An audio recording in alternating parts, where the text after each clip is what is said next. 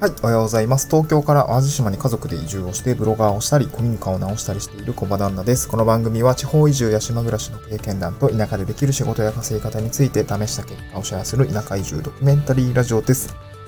えっと、今日はですね、えー、っと、テレワークできないけど、収入あり、家付きで0から4ヶ月で地方移住する方法ということでですね、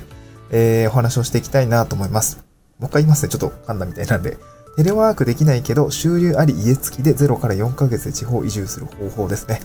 はい。まあ、ちょっとなんか、お、なんだその方法はっていう感じになるかなって思うかもしれないんですけど、あの、ちょっとね、深く解説を、深くというか、まあ、えー、まあ、一つずつ解説をしていきたい、いきたいなと思います。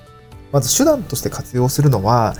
その、まあ、テレワークできないっていうことなので、多分会社辞めないといけないと思うんですよね。そう、うんと、近郊、新幹線通勤とかを使わなければ、なんだろう、ん使、使えればですね、割と近くに、こう、近く、まあ、例えば東京のオフィスに通わないといけないんだ、絶対に通わないといけないんですってなった時には、そう、通える距離じゃないと無理じゃないですか。多分ね、新幹線通勤だと多分軽井沢とかそういう長野の軽井沢ぐらいじゃないと結構きついと思うんですね。まあ、新幹線で1時間半ぐらい、1時間ぐらいかな長野だったらつけるし、まあね、結構大変だと思うんですけど、そう、お金もかかるしね。まあ、まあ大変だと思います。なんでテレワークできないけど移住したいってなったら、まあ僕もそうだったんですけど、まあ、僕はテレワークできてたんですけど、その、IT 系の会社だったんですだったんで、であの、でもやっぱりそう遠くには行けなかったですよね。だから東京で働いたんですけど、関西に移住しますってことはちょっとやっぱ難しかったわけですよ。でなったらやっぱ会社を辞めないといけないと思います。で会社辞めたらさ、あの、あの、収入なくなっちゃうじゃないですかってなると思うんですよね。そう。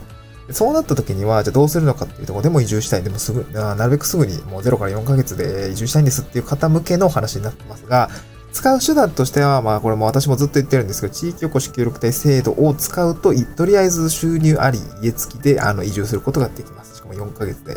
4ヶ月とは言わず、まあ、僕の移住はね、3ヶ月ぐらいで決定しちゃったんですけど、そう。えっと、それについて、まあ、まあ、興味がある方は、なんだろうな、えー、じゃあそれってどうやるのっていうことをですね、この先あの、す、なんだろ、す、聞き進めてほしいんですけど、まず地域おこし協力隊の制度っては何かっていうことを、あの、解説をすると、これ総務省ですね。国の総務省の制度です。国の総務省の制度です。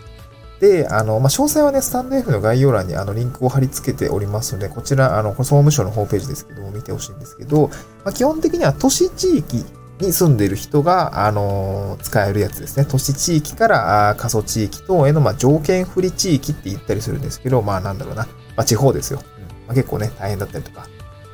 なんか、人が少なくなってきてしまっているとか、えー、なんだろうな、高齢化が進んできてしまっているとか、なんかそういうね、場所に対して、えー、地方創生とか、その地域へのね、あの、人が減ってると思うんで、地域への定住とか定着っていうのを図る取り組み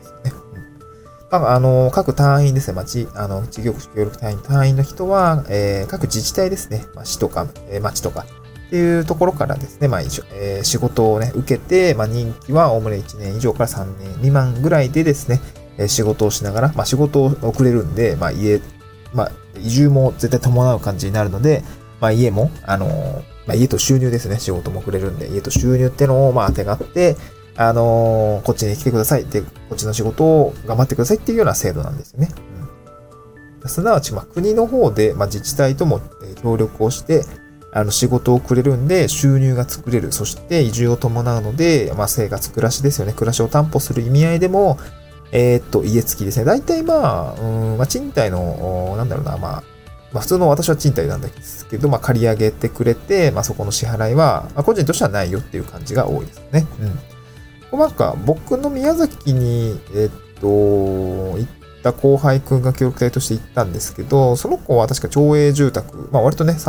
一人暮らしなのに 3LDK みたいなとこ住んでるみたいな 話をしていて、いや、めっちゃでかいなと思いながらね、そうでもまあ家賃かからないんで、まあまあいいかなっていうところで話は聞いてるんですけど、なので仕事と、うんと、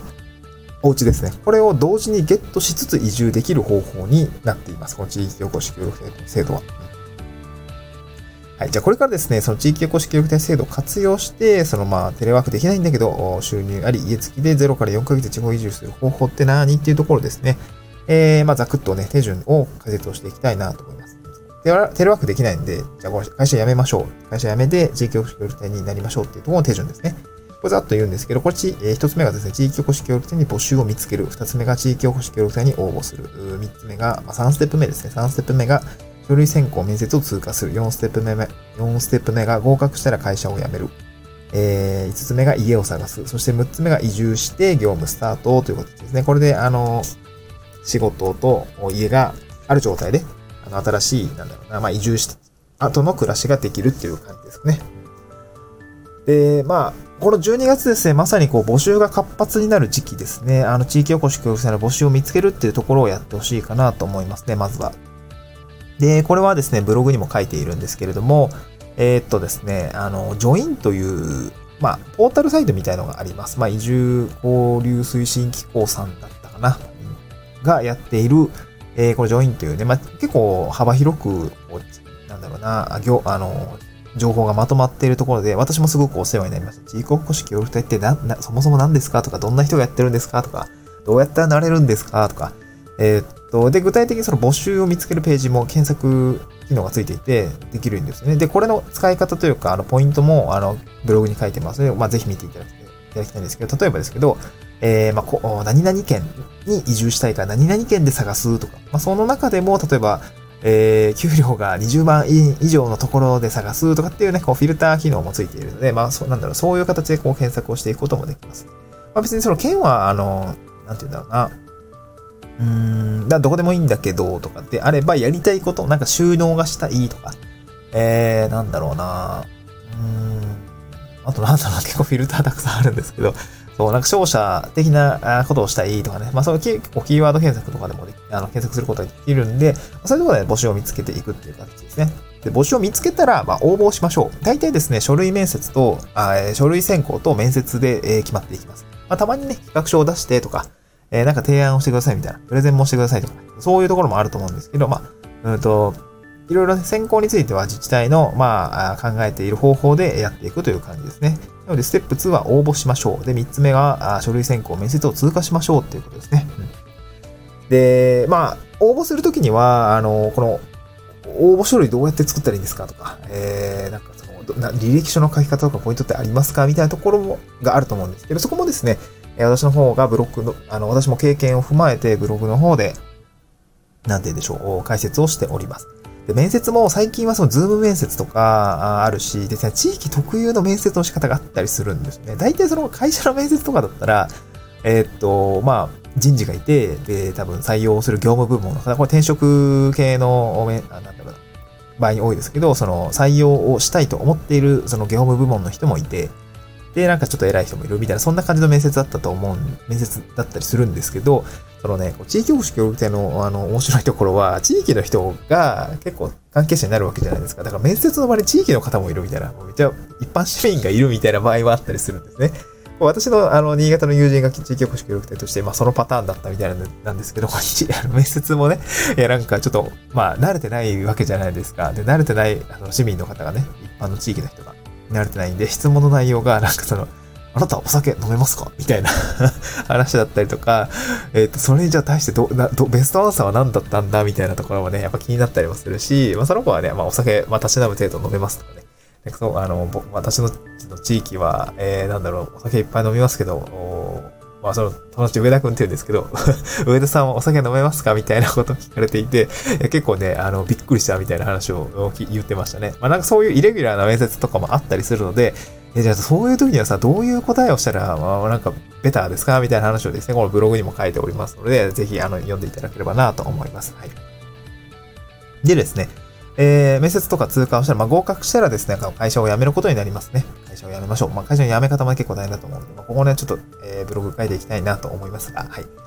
で、えっと、合格したら会社辞めて、で、家を探しましょうということですね。まあ、もう合格したらですね、まあ、いついつから、まあ、具体的にこう、着任して仕事をして行ってほしいですっていうね、あの話が自治体から来ると思います。まあ、契約も結ぶ必要があるんで、そう書類のやり手があったりするんですけど、まあ、まずは家を探さないとってことですよね。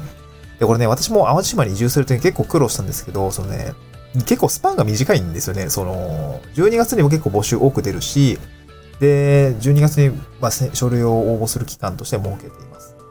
私の場合ですね、もう設けていました。で、1月に書類選考をされていて、で、書類の選考結果が1月末ぐらいに来て、2月の上旬から面接が始まって、、えー、中旬に私は面接をしたんですけど、で2月中に、まあ、合否が出るってなると、なんか、その、退職す、ね、で、4月から働いてくださいっていうと結構大変なんですよね、スパン的に。だからな、まあ、1ヶ月前にね、会社は退職、あの、報告をすれば大体大丈夫だと思うんで、まあ、ギリギリだと思うんですけど、これなんかちょっと行政的になんと、なんとかしてほしいとは思うんですけど、まあ、大体そんなスケジュールで動いていきます。で、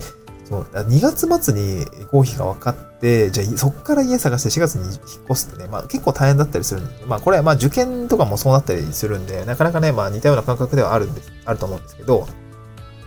と家を探すって結構大変なんですよね。まあその家が出る時期、まあちょうど3月とか活発になる時期なんで、まあおこぼれも結構出てくると思いますが、結構その家を探すってところはなかなか大変ですね。まあこれまあ普通の引っ越しだと思うんですけど、なかなか大変です。まあ町営住宅とか用意してくれてるところはすごくスムーズですね。まあ、そういうところもね、あの、地域公式協力隊になって合格する、合格じゃない、応募するときに、なんかこう説明会とかがあったりするんで、まあそういうところでね、聞いてみてもいいかなと思いますね。で、えー、無事最終ステップですね、6つ目のステップですが、移住をして業務スタートする。まあ、これで仕事と収入、仕事と収入と、まあ、そして家付きで、えー、なんとか移住して、えー、暮らしをすることができるというような流れになっております。まあですね、あのー、普通に移住してくるときには、なんだろうな、まあ、収入のことも考えないといけないし、家のこともその賃貸にするのか、えー、なんだろうな、家を購入するのかっていうところ、やっぱ、すっと、あの、決まらないと思う。すごく迷うと思うんで、すぐにね、移住するっていうのはなかなか大変だし、家を購入するってなると、それはね、本当にやめといた方がいいとは思ってるんですけど、なかなか大変だった。ら、まあいい、これ買わなきゃと損かもしれないって思う気持ちはすごくわかるし、うーん、そう、ね、いや、本当にそうかもしれないしね、おそ、そんな、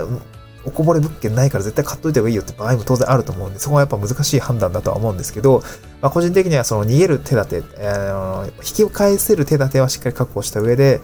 まあ、賃貸から2段階上を始めていくのが私としてはね、あの、一番いいかなとは思ってるんですけど、まあ、地域保守協力隊であれば、まあ、家も賃貸だしさ、まあ、あの、土地を買う、土地とか、なんていうお金、なんだろうな、を、つぎ込んで移住をしなくてもいいっていうところですけど、まあ、当面3年間は家賃ゼロなんで、まあ、すごいこれはありがたいですよね。そう、給料を得ながら、そして家賃0円でなんとか3年間暮らしていける。まあ、これ家族が住んでも別にいいわけなんで、私も、なんだろうな、家族で移住をしてますので、その、当面の家賃が浮いているっていう状態はね、すごくありがたいっていう状況なんですけど、まあ、なのでテレワークできない場合の地方移住の手順としては地域おこし協力隊になって移住していくっていうところが、まあ、個人的には今やっていることなので、まあ、それについてちょっと深くお話をしたかったっていう次第でございました。テレワークできないけど収入あり家付きで0から4ヶ月で地方移住する方法ということで今日はお話をさせていただきました。まあ、少しね、ざっくりとした表面的なお話ではあったんですけど、じゃあどうやって地域おこし協力の募集を見つけたらいいんだとか、どうやって、え書類面接、あ、書類とか面接を通過していけばいいんだっていう話をですね、えー、と、スタンド F の概要欄に貼っております。ブログから、あブログを見ていただくと、あの、詳しく解説をしておりますので、ぜひ読んでいただければなと思います。うん、今日、まあ、合わせて読みたいっていうところに、ちょっとピックアップをしておりますのが、その地方移住の仕事であるその地域おこし協力隊の仕事内容ってまあどういう内容ですかっていうところですね。まあちょっと事例とかをまとめたあのブログ記事を書いておりますので、そちらからまず読んでいただくのがいいのかなと思いますね。まあそもそも地域おこし協力隊って何やねんというようなお話ですね。こちらを解説しております。はい。えー、っと、ちょっとね、長らくちょっと13分くらい喋っちゃったんですけど、スタンド FM 聞いてる方については、あの、ま、あの、ぜひですね、フォローしていただければなと思います。あの、通知が飛びますし、まあ、毎日一応更新はしているんですけども、通知が飛びますと、まあ、たまにね、もうごくたまにこう、コラボ配信とかをやったりとか、ライブ配信もね、まあ、なんとかやっていたりするんですけど、まあ、たまにね、あの、そんな感じで頑張っておりますので、ぜひフォローしていただければ、あの、幸いです。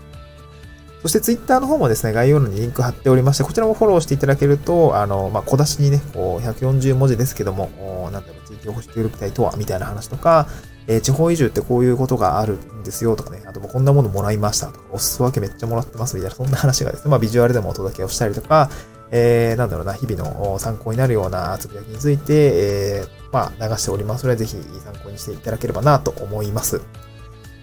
えー、今日はこんな感じでね、あの、地方移住について、地方移住の仕事ですね、この地域おこし協力隊というお話をさせていただきました。また次回の収録でお会いしましょう。バイバーイ。